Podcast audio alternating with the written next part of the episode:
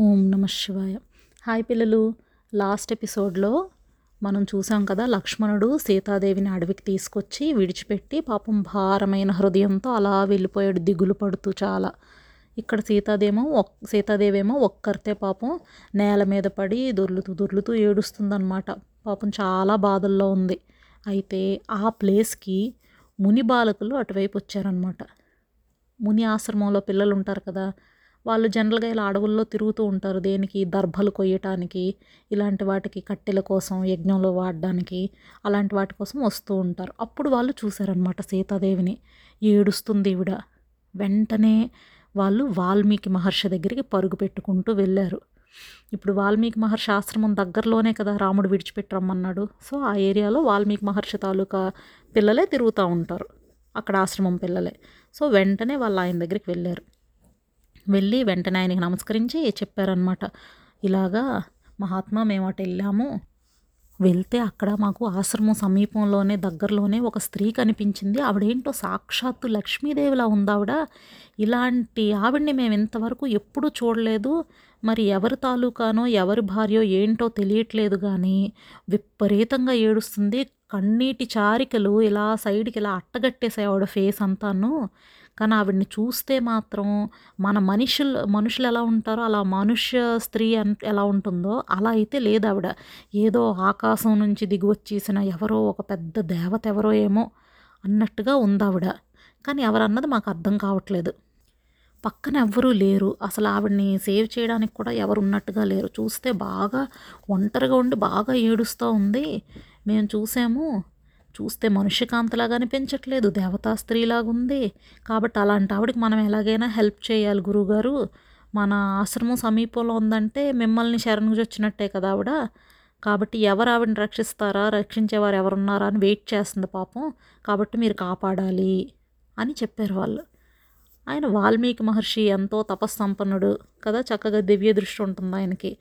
వెంటనే సరే ఆవిడని సేవ్ చేయాలి అని ఆయన డిసైడ్ చేసుకున్నాడు. ఆవిడ ఎక్కడ ఉందో అక్కడికి త్వర త్వరగా బయలుదేరి వెళ్ళాడు.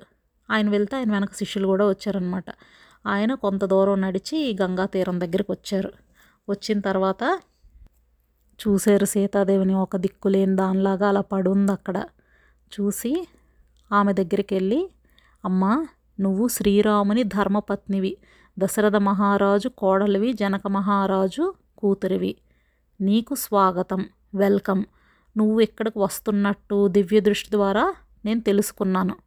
నువ్వు ఎందుకు ఇక్కడికి రావాల్సి వచ్చింది ఏంటన్న విషయాలన్నీ కూడా నాకు తెలుసు. నీ డీటెయిల్స్ మొత్తం నాకు తెలుసు. ఎందుకంటే ముల్లోకాల్లో ఏది జరిగినా నాకు కనిపిస్తుంది అది నా దివ్య దృష్టితో. కాబట్టి నాకు తెలుసు.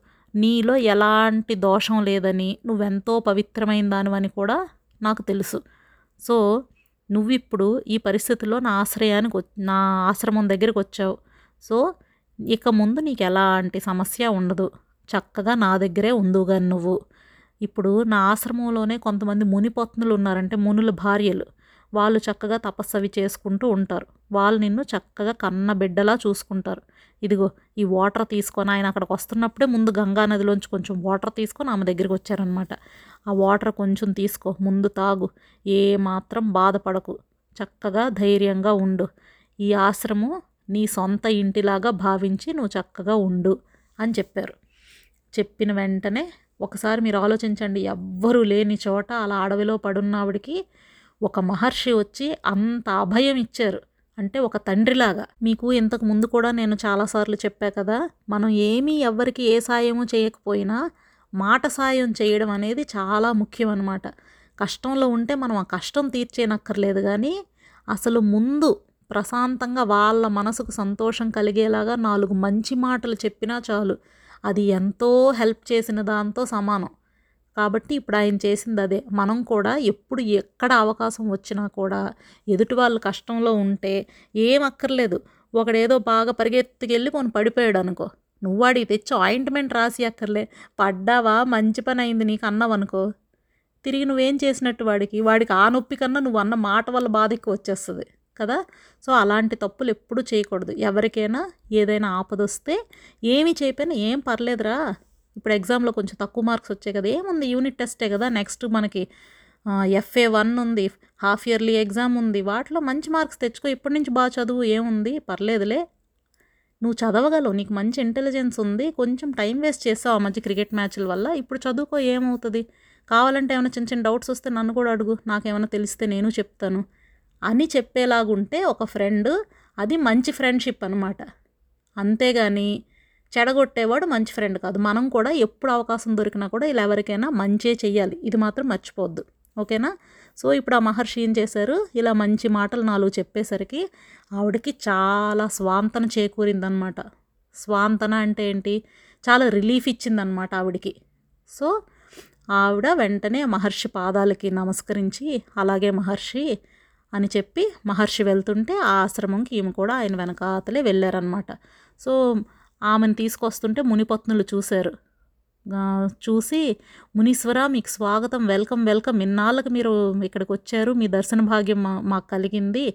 అంటే ఆశ్రమం అంటే ఎవరి కుటీరాలు వాళ్ళకి ఎవరి ఏరియాలో వాళ్ళు ఉంటారు కదా.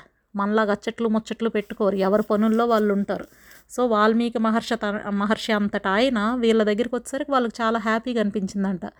సో మీ దర్శనం కలగడమే మాకు అదృష్టం అని చెప్పి వాళ్ళందరూ నమస్కరించారు. మేమేం చేయాలో ఆర్డర్ ఇవ్వండి అని అడిగారు.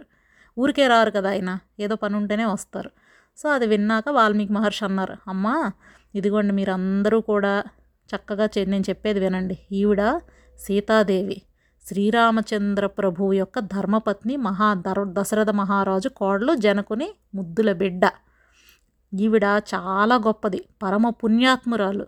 కానీ ఏదో చిన్న ప్రాబ్లమ్స్ విధి వశం అలా ఉంది. దానివల్ల ఆవిడ ఇప్పుడు ఇక్కడికి వచ్చింది. తన హస్బెండ్ తీసుకున్న ఒక డెసిషన్ వల్ల ఆవిడ ఇక్కడికి రావాల్సి వచ్చింది. ఈవిడ ఇక ముందు నా రక్షణలోనే ఉంటుంది. కాబట్టి మీరందరూ ఈవిడ్ని ఎంతో ప్రేమగా చక్కగా చూడాలి. నా మాట మీద గౌరవం ఉంచి ఈమెకు అన్ని సేవలు చెయ్యండి. అని ఆవులకి ఆ- వాళ్ళకి ఈమెని అప్పగించారనమాట ఆయన. ఇది మీకు నేను చెప్పాను కదా లవకుశ సినిమా అని. ఆ సినిమాలో మాత్రం ఇలా ఉండదు యాక్చువల్గా. అంటే ఈమె సీత అని చెప్పకుండా ఈమె ఒక వనదేవత అలా ఏదో చెప్తారు. సీత అన్న విషయం తెలియకుండా అక్కడ ఉంచినట్టు చూపిస్తారు. మరి అది నిజమా ఇది నిజమా అన్నది నాకు తెలియదు కానీ ఈ నేను చదువుకున్న బుక్స్లో మాత్రం ఇలాగే ఉంది. డైరెక్ట్గా ఆమె సీతాదేవని అందరికీ ఇన్ఫామ్ చేస్తారు వాల్మీకి మహర్షి. వాట్ ఎవర్ ఏదైనా అది పెద్ద విషయం కాదు కాబట్టి దాని గురించి మనం డిబేట్ చేయక్కర్లేదు. ఫైనల్గా ఆవిడ అడవిలో ఉంది అనేది మాత్రం పాయింట్. సో ఇలా వాళ్ళకు అప్పగించి మహర్షి మళ్ళీ తన శిష్యులతో కలిసి తన ఆశ్రమానికి వెళ్ళిపోయారు. అయితే ఇప్పుడు లక్ష్మణుడి దగ్గర ఏం జరుగుతుందో చూద్దాం.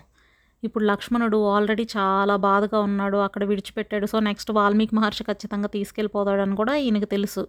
సో ఆయన సుమంత్రుడితో మాట్లాడుతున్నాడు అనమాట సుమంత్ర రామచంద్ర ప్రభువుకి ఇప్పటి నుంచి సీతాదేవి ఎడబాటు అనేది ఉంటుంది అంటే సీత తన దగ్గర ఉండదు కాబట్టి తీవ్రమైన దుఃఖం కలుగుతుంది. పాపం తన భార్య ఎంత మంచిదని తెలిసినా కూడా విడిచిపెట్టాల్సిన పరిస్థితి వచ్చింది ఆయనకి. ఇంతకు మించిన కష్టం ఆయనకి ఏమీ ఉండదు. అలాంటిది అసలు రాముడు నిజం చెప్పాలంటే తనకు గన కోపం వస్తే దేవతల్ని గంధర్వుల్ని రాక్షసుల్ని ఎవరినైనా సరే చంపేయగలడు. అలాంటి మహావీరుడు ఇప్పుడు కేవలం విధి విలాసం అంటారు. విధి ఎలా నడిపితే అలా నడవాల్సిన పరిస్థితి ఆయనకు వచ్చింది. సో పాపం దానికి తగినట్టుగా ఆయన ఇప్పుడు భార్యను విడిచిపెట్టాడు. ఇంతకుముందు మా తండ్రి గారైన దశరథ మహారాజు ఇలా పద్నాలుగేళ్ళు అరణ్యవాసం చేయమని చెప్తే దండకారణ్యానికి వెళ్ళి అరణ్యవాసం చేసి వచ్చాడు కానీ అప్పుడు కలిగిన దుఃఖం కన్నా ఇప్పుడు సీతాదేవిని ఇలా విడిచిపెట్టి ఉండడం అనే దుఃఖం ఇంకా ఎక్కువ. ఆ వనవాసం కన్నా కూడా కష్టమైనది. ఇప్పుడు రాజ్యంలోనే ఉంటాడు. అన్ని రకాల సుఖాలు ఉంటాయి. కానీ సీత ఉండకపోవడం అనేది ఆ వనవాసం కన్నా కష్టమైంది. అంత ప్రేమగా ఉంటాడు తన భార్యతో. కానీ పౌరుల మాటకి వాల్యూ ఇచ్చి సీతాదేవిని విడిచిపెట్టాడు. ఈ పని మాత్రం నాకెందుకో నచ్చలేదు. మరీ క్రూరంగా బిహేవ్ చేసాడేమో ఆమెతో అని నాకు అనిపిస్తుంది. ఇప్పుడు ఆమె గురించి ఎవరో నోటికొచ్చినట్టు మాట్లాడారు ఆ ప్రజలందరూ. వాళ్ళ మాటలు విని ఈయన అసలు ఆమెను అలా విడిచిపెట్టడం ఎంతవరకు ధర్మబద్ధం అసలు? ఇలా చేస్తే అసలు ఈయన ఇప్పుడు చేసిన పనికి చెప్పాలంటే ఆయనకి చెడ్డ పేరు అయితే వస్తుంది అని అంటున్నాడు. ఇప్పుడు సుమంత్రుడు చెప్తున్నాడు అనమాట నిజానికి ఇవన్నీ జరుగుతాయి సీతను విడిచిపెట్టాల్సి వస్తుందన్న విషయం ముందే మా అందరికి మాకు తెలుసు అని సుమంత్రుడు అన్నాడు. ఇప్పుడు లక్ష్మణుడికి షాక్ తగిలిందనమాట అదేంటది అంటే అవును ఇప్పుడు కాదు ఎప్పుడో దశరథ మహారాజుకి ఈ విషయం తెలుసు. ఇప్పుడు సీతాదేవినే కాదు తర్వాత నిన్ను భరతుడికి శత్రుఘ్నుడికి మీ మీ అందరినీ కూడా ఆయన విడిచిపెట్టాల్సిన పరిస్థితి వస్తుంది. ఈ విషయం మాకు తెలుసు కానీ మీ ఎవ్వరికి ఇది చెప్పొద్దు అని నాకు దశరథ మహారాజు చెప్పారు కాబట్టి నేను ఇంతవరకు ఈ విషయాన్ని మీకు చెప్పలేదు. అని చెప్పాడు. దాంతో అప్పుడు లక్ష్మణుడు అన్మా అన్నాడనమాట నాకు అసలు డీటెయిల్గా చెప్పు సుమంత్ర ఏంటి విషయం నాకు క్లియర్గా తెలియాలి అని అన్నాడు. అప్పుడు సుమంత్రుడు ఈ స్టోరీ చెప్తున్నాడు. అత్రి మహర్షి కొడుకు దుర్వాస మహాముని. ఆయన ఒకసారి వశిష్ఠుడి ఆశ్రమంలో చాతుర్మాస్య దీక్ష కోసం వచ్చాడనమాట వశిష్ఠుడు మరి ఇక్కడ అయోధ్య దగ్గరలోనే కదా ఆయన ఆశ్రమం. అక్కడ వచ్చి ఆయన చాతుర్మాసి దీక్ష అంటే మీకు ఇంతకుముందు చెప్పా కదా నాలుగు నెలల పాటు ఒక్కచోటే ఉండిపోతారు. వానాకాలం అనమాట అది. అప్పుడు ఒక ప్లేస్ నుంచి ఒక ప్లేస్కి వెళ్ళలేరు కాబట్టి ఒక్కచోటే అలా ఉండిపోయి వాళ్ళ రెగ్యులర్ తపస్సు కార్యక్రమాలు అవన్నీ చేసుకుంటారు. సో అలా ఆయన ఆ పర్టికులర్ సంవత్సరం వశిష్ఠుడి ఆశ్రమానికి వచ్చారు ఆయన దుర్వాస మహర్షి. అయితే ఇప్పుడు మీ తండ్రి గారు వశిష్ఠ మహర్షిని దర్శించడానికి ఒకసారి అక్కడికి వెళ్ళారు. వెళ్ళినప్పుడు అక్కడ దుర్వాస మహర్షిని చూశారు. అసలు ఆయన దుర్వాసుడు చాలా పవర్ఫుల్ మహర్షి అనమాట సో సూర్య భగవానుడిలాగా మంచి తేజస్సుతో వెలిగిపోతున్నాడు ఆయన. సో వాళ్ళిద్దరికీ నమస్కరించాడు దశరథ మహారాజు. అప్పుడు వాళ్ళు అలా కూర్చొని ఏవో అవి ఇవి మాట్లాడుకుంటూ ఉండగా దశరథ మహారాజు గారు అంటే మీ తండ్రి గారు ఈ దుర్వాస మహర్షిని అడిగారు. మహర్షి ఇప్పుడు ఇక్ష్వాకు వంశం భవిష్యత్ ఏమిటి? మా కుమారులు నలుగురు ఉన్నారు కదా వాళ్ళ ఆయుష్ ఏంటి వాళ్ళ ఫ్యూచర్ ఏంటి ఈ డీటెయిల్స్ అన్నీ మాకు చెప్పండి మా వంశం అంతా ఎలా ఉంటుంది ఏంటి అని అడిగాడు. అప్పుడు దుర్వాస మహర్షి చెప్తున్నాడు. దశరథ మహారాజా నేను ఒక కథ చెప్తాను విను. ఒకప్పుడు దేవతలకి కథ అంటే కథ కాదు హిస్టరీ అనమాట ఒకప్పుడు జరిగింది. దేవతలకి రాక్షసులకి యుద్ధం జరిగింది. అయితే ఈ రాక్షసులు దేవతలకి భయపడి భృగు మహర్షి భార్య దగ్గరికి వెళ్ళారు. ఆవిడ దగ్గరికి వెళ్ళి ఆవిడ్ని శరణజొచ్చారనమాట అప్పుడు ఆమె వాళ్ళకి అభయం ఇచ్చింది. ఏం పర్లేదు మీరు ఇక్కడ ఉండండి ఏమవ్వదు అని. సో ఆవిడ ఆశ్రమంలో ఈ రాక్షసులందరూ నిర్భయంగా హ్యాపీగా ఉన్నారు. అయితే అది శ్రీ మహావిష్ణువు గమనించాడు. మహావిష్ణువే కదా యుద్ధం చేసేది మెయిన్గా.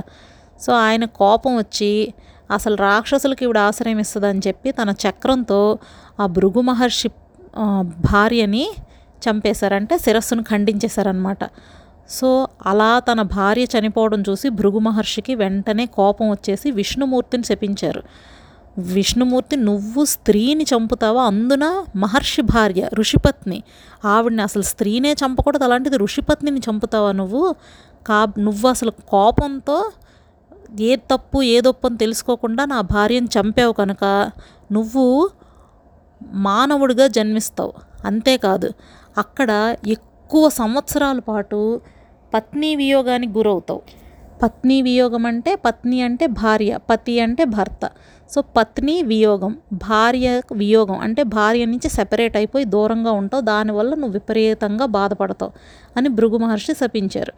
అయితే శ్రీ మహావిష్ణువు చాలా గొప్పవాడు కదా అంతటి శ్రీ మహావిష్ణువుని నేను శపించేసానంటే మళ్ళీ ఆయనే ఫీల్ అయ్యాడనమాట ఇదేంటని చాలా పశ్చాత్తాపడ్డాడు. ఇదేంటి నేను ఎంత తొందరలో మహావిష్ణువును శపించాను అని పశ్చాత్తాపడి తర్వాత తనలో తానే చాలా ఆలోచించుకుంటున్నాడు. బాబాయ్ మళ్ళీ తిరిగి నాకు శాపం ఇస్తాడో ఏంటో అని ఒకవైపు భయపడుతూ ఆ స్వామిని మళ్ళీ ఆరాధించడం మొదలుపెట్టాడు. అంటే ఆయనకు కూడా కోపం వచ్చింది. ఇప్పుడు మహావిష్ణు కోపం అని అన్నాడు కానీ తన భార్య చచ్చిపోయేసరికి తనకి కోపం వచ్చింది. అయితే ఇప్పుడు ఈయన ఆరాధించాడు కదా పూజ చేశాడు కదా ఆయనకి. అప్పుడు ఆయన మహావిష్ణు అన్నాడు సరే మహర్షి నువ్వు నాకు ఇచ్చిన శాపం పర్వాలేదు ఏం ప్రాబ్లం లేదు. ఎందుకంటే రావణాసురుడిని చంపాల్సిన అవసరం ఉంది. కాబట్టి నీ శాపాన్ని నేను అంగీకరిస్తున్నాను. ఎందుకంటే మహావిష్ణువుకి ఎవరు శాపం ఇవ్వగలుగుతారు?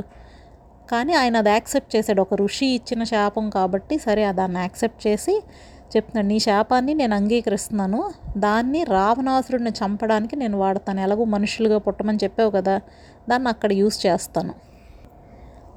అని మహావిష్ణువు చెప్పాడు. ఈ కథని దుర్వాస మహర్షి దశరథ మహారాజుకి చెప్తూ అన్నాడనమాట మహావిష్ణువు అలా అన్నాడు కాబట్టి నీ కొడుకుగా పుట్టాడు.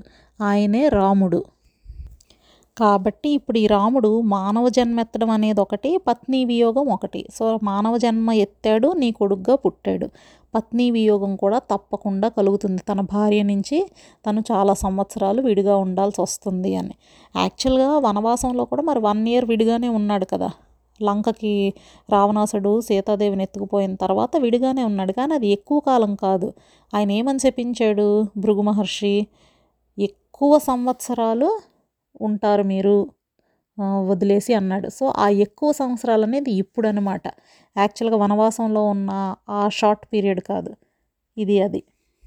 సో దుర్వాస్ మహర్షి ఇంకా చెప్తున్నారనమాట ఇప్పుడు శ్రీరాముడు అయోధ్య నగరాన్ని అదే కోసల రాజ్యాన్ని పాలిస్తూ చాలా కాలం ప్రభువుగా ఉంటాడు రాజుగా ఉంటాడు. ఆయన పరిపాలనలో ప్రజలు చాలా హ్యాపీగా చక్కగా ఉంటారు. పదకొండు వేల సంవత్సరాలు రాజ్యపాలన చేసిన తర్వాత వైకుంఠానికి వెళ్ళిపోతాడు. ఆయన ఎన్నో యాగాలు చేస్తాడు. ఆయనకి సీతాదేవికి కలిపి ఇద్దరు పిల్లలు పుడతారు. వాళ్ళిద్దరూ అయోధ్యలో కాకుండా వేరే చోట జన్మిస్తారు. ఇది మాత్రం గ్యారంటీ. ఇప్పుడు జరిగింది అదే కదా. సీతాదేవి ప్రెగ్నెంట్గా ఉండి అయోధ్య నుంచి వాల్మీకి ఆశ్రమంకి వచ్చింది. అంటే దాని అర్థం ఏంటి? వేరేగా అయోధ్యలో కాకుండా వేరే ప్లేస్లో పుడుతున్నట్టే కదా. తర్వాత ఫ్యూచర్లో రాముడు ఆ ఇద్దరు కొడుకుల్ని కోసల రాజ్యానికి పట్టాభిషిక్తుల్ని చేస్తాడు అని ఈ డీటెయిల్స్ అన్నీ దుర్వాస మహర్షి చెప్పారనమాట అది విని దశరథ మహారాజు సైలెంట్గా ఉండిపోయాడు. తర్వాత వాళ్ళిద్దరికీ నమస్కరించి మళ్ళీ అయోధ్య నగరానికి తిరిగి వచ్చేసాడు ఇదంతా సుమంత్రుడు లక్ష్మణుడికి చెప్పాడు. చెప్పి లక్ష్మణ ఇంతకుముందు దుర్వాస మహర్షి చెప్పిన విషయాలన్నీ నా మనసులోనే ఉన్నాయి కానీ ఇప్పుడు నీకు చెప్పాను. ఆయన మాటలు ఎప్పటికీ అబద్ధాలు కావు. కాబట్టి ఇదంతా విధి నిర్ణయం. అంతే దాని గురించి మనం ఇంకెక్కువ బాధపడి చేయగలిగింది లేదు. సో సీతాదేవి గురించి కానీ రామచంద్ర ప్రభువు గురించి కానీ నువ్వు ఇలా బాధపడొద్దు ధైర్యంగా ఉండు. కాబట్టి ఇవన్నీ విన్న తర్వాత ఈలోగా రాత్రి అయిపోయింది. సో వాళ్ళు ఏంటంటే అక్కడ కేసిని నదీ తీరంలో ఆ రాత్రి గడిపారు వాళ్ళిద్దరూ. మరుసటి రోజు అక్కడ కేసి కేసిని నదీ తీరం దగ్గర లేచి మళ్ళీ రెడీ అయ్యి మధ్యాహ్నం టైంకి అయోధ్యలో ప్రవేశించారు. అయితే ఎలాగ రామచంద్ర ప్రభు దగ్గరికి వెళ్తాం? ఏమని చెప్పాలి? అని పాపం చాలా బాధపడుతున్నాడు. ఈలోగా రామచంద్రుడు భవనం దగ్గరికి వెళ్ళారు వాళ్ళు. వెళ్ళేసరికి రాముడు అక్కడ కూర్చొని ఉన్నాడు. అలా కళ్ళ నిండా నీళ్ళతోని పాపం చాలా దిగులుగా ఉన్నాడు. ఎవరికైనా కష్టమే కదా పాపం. మామూలుగానే భార్య అంటే అంత ఇష్టం. పైగా ప్రెగ్నెంట్ ఉమెన్ అలాంటి ఆవిడ్ని అలా అడవుల్లో వదిలేసి రావాల్సి వచ్చిందని పాపం చాలా ఫీల్ అవుతున్నాడు. అప్పుడు లక్ష్మణుడి దగ్గరికి వెళ్ళాడు. నమస్కరించాడు. నమస్కరించి ప్రభు నీ ఆజ్ఞ పాటించాను. ముందుగా నువ్వు చెప్పిన దాని ప్రకారమే వాల్మీకి మహర్షి ఆశ్రమం దగ్గరలో గంగా తీరంలో ఆవిడని విడిచిపెట్టి వచ్చేసాను వాళ్ళ అన్న అలా బాధపడుతుండడంతో కొంచెంసేపు ఓదార్చాడనమాట ప్రభు నీకు ఇవన్నీ నేను చెప్పాల్సిన అవసరం లేదు కానీ మరి నువ్వు ఇప్పుడు లోకోపవాదు కోసమే కదా ఆవిడని విడిచిపెట్టేశావు. మళ్ళీ ఆవిడ గురించే నువ్వు అలా ఏడుస్తూ ఉండడం వల్ల ఉపయోగం ఏముంది? నువ్వు ఇంకా నీ రెగ్యులర్ పనుల్లో పడాలి. విధి విలాసం ఇలా ఉంది. విధి ప్రకారంగా మనం వెళ్ళాలి తప్ప మనం ఏం చేయలేము. బాధపడకన్నయ్యా. కానీ నీకు ఇక్కడ అది కాక బోల్డ్ డ్యూటీస్ ఉన్నాయి కాబట్టి వాటి మీద నువ్వు ఇంకా ఫోకస్ చెయ్యు. ఇలా దిగులుగా మాత్రం ఉండకు. మరేమీ చేయలేం కదా అని ఊరడించాడు వాళ్ళ అన్నయ్యని. అప్పుడు శ్రీరామచంద్రుడు కూడా కొంచెం తేరుకొని సౌమిత్రి నువ్వు నా మనసును బాగా అర్థం చేసుకున్నవాడివి నీలాంటి వాడు ఉండడం నాతో నా అదృష్టం. నాకు కొంచెం ఇప్పుడు మనసు కుదుట పడింది. ఫోర్ డేస్ నుంచి నేను మన ప్రజల గురించి ఏమాత్రం పట్టించుకోవట్లేదు. అంటే ఇప్పుడు ఫోర్ డేస్ అయిందనమాట ఇదంతా జరిగి. మరి ఇంత దూరం తను ట్రావెల్ చేశాడు వెళ్ళాడు దించి మళ్ళీ వచ్చాడు కదా లక్ష్మణుడు. సో ఫోర్ డేస్ నుంచి నేను ఏమీ పట్టించుకోవట్లేదు.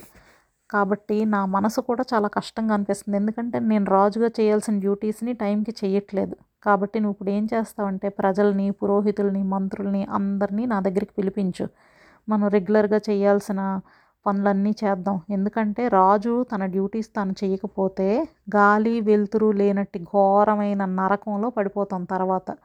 కాబట్టి నా డ్యూటీ నేను చెయ్యాలి. ఇది కాక నీకు ఒక స్టోరీ చెప్తాను చూడు. నృగుడు అని ఒక మహారాజు ఉన్నారనమాట ఆయన చాలా గొప్పవాడు మంచి మహారాజు అనమాట ఆయన. వేద శాస్త్రాలన్నింటినీ బాగా అధ్యయనం చేశాడు. బ్రాహ్మణులంట ఎంతో భక్తి ఉంది అంత చాలా మంచివాడు.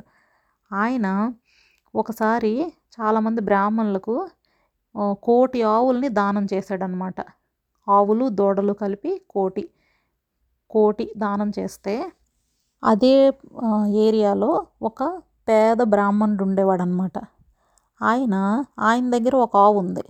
పొరపాటున ఈ ఆవు దూడ ఈ బ్రాహ్మణుడి తాలూకు ఆవు దూడ ఆ కోటి ఆవుల్లో కలిసిపోయింది. సో ఇప్పుడు నృగమహారాజుకి అది తెలియక ఆ కోటి ఆవుల్ని ఇంకో బ్రాహ్మణుడికి దానం ఇచ్చేశాడు. ఇప్పుడు ఈ ఒరిజినల్ ఓనర్ ఉన్నాడు కదా ఒక ఆవు తాలూకా ఓనరు ఆ బ్రాహ్మణుడు అసలు ఆకలి దప్పికలను కూడా పట్టించుకోకుండా తప్పిపోయిన ఆవు కోసం రకరకాల ప్లేసుల్లో ఒక కొన్ని సంవత్సరాల పాటు వెతికాడు కానీ ఆవు దొరకలేదు. సో ఇలా జరుగుతూ ఉండగా కనకాలము అని ఒక గ్రామం ఉంది అక్కడికి చేరాడు. అక్కడ తన ఆవును చూశాడు. కొన్ని సంవత్సరాలు కూడా వెతుకుతున్నాయన ఆవును చూసి గుర్తుపెట్టాడు. అయితే ఆవు చాలా బలంగా ఉంది. దూడ మాత్రం బాగా బక్క చిక్కిపోయి ఉంది.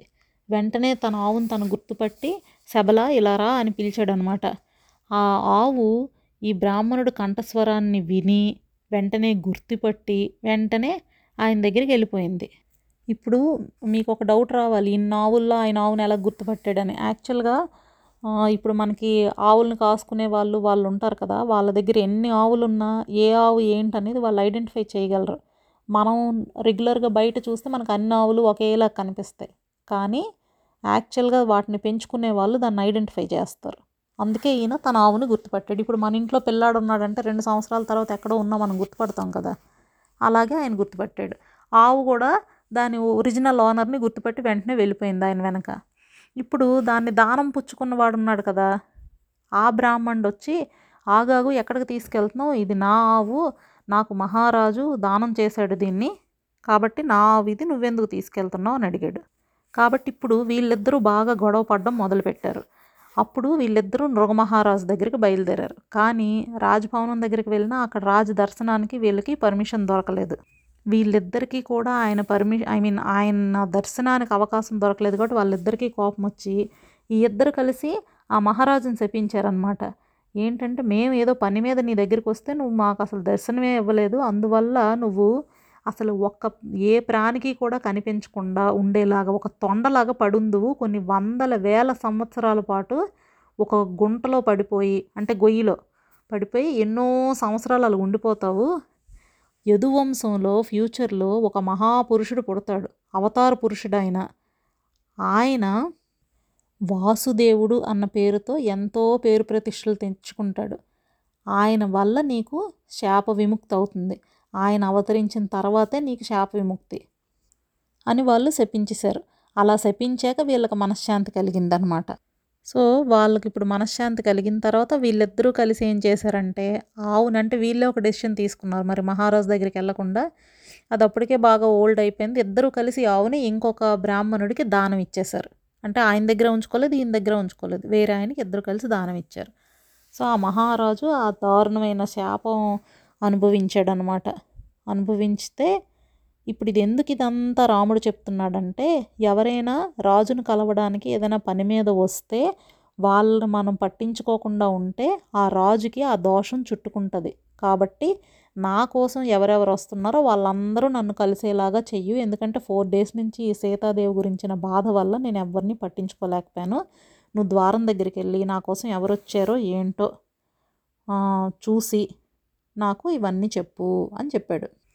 దీనివల్ల మనం తెలుసుకోవాల్సింది ఏంటంటే మీరు అందరూ రేపు పొద్దున్న ఫ్యూచర్లో పెద్ద పెద్ద ఆఫీసర్లు పెద్ద పెద్ద మేనేజర్లు అయ్యో అవ్వచ్చు. మీ వల్ల పనులు అవ్వడం కోసం ఎవరెవరో మీ దగ్గరికి రావచ్చు. ఎప్పుడు కూడా వచ్చిన వాళ్ళంటే అప్పట్లో రాజులు ఎలాగో ఇప్పుడు ఒక కలెక్టర్ అవ్వచ్చు ఒక పెద్ద ఇంజనీర్ అవ్వచ్చు ఇంకోటి అవ్వచ్చు ఇంకోటి అవ్వచ్చు ఏదైనా సరే వేరే వాళ్ళకి హెల్ప్ చేసే వృత్తుల్లో ఉండే వాళ్ళు మాత్రం ఎవరిని ఊరికే పదిసార్లు తిప్పటం ఊరికే గంటలు గంటలు వెయిట్ చేయించడం లాంటివి చెయ్యకుండా ఉండాలి. అది మనం ఇందులోంచి నేర్చుకోవాల్సిన విషయం. ఇప్పుడు లక్ష్మణుడు అడుగుతున్నాడు అనమాట రామ ఇప్పుడు అతను చేసిన తప్పు చాలా చిన్నది. మృగమహారాజు చేసింది. ఎందుకంటే ఆయన తెలిసి ఇవ్వలేదు ఒక ఆవు ఏదో పొరపాటున కలిసిపోయింది. కోటి ఆవుల్లో ఒక ఆవు అంటే ఎలా తెలుస్తుంది? అది రాజు ఏమైనా ఆవులు కాసుకొని తిరగడు కదా. ఎవరో ఉంటారు తన కింద వాళ్ళు. దానికి ఇంత పెద్ద పనిష్మెంట్ ఏంటి? ఇది కరెక్ట్ కాదు కదా? మరి ఆ బ్రాహ్మణులు ఇలాగా శాపం ఇచ్చిన తర్వాత మరి మృగమహారాజు ఏమని చెప్పాడు? ఏం జరిగింది? అని అడిగాడు. అప్పుడు రాముడు అన్నాడు నెక్స్ట్ ఎపిసోడ్లో నీకు డీటెయిల్గా చెప్తాను తమ్ముడు అని చెప్పేశాడు. ఓకేనా? బాయ్ పిల్లలు.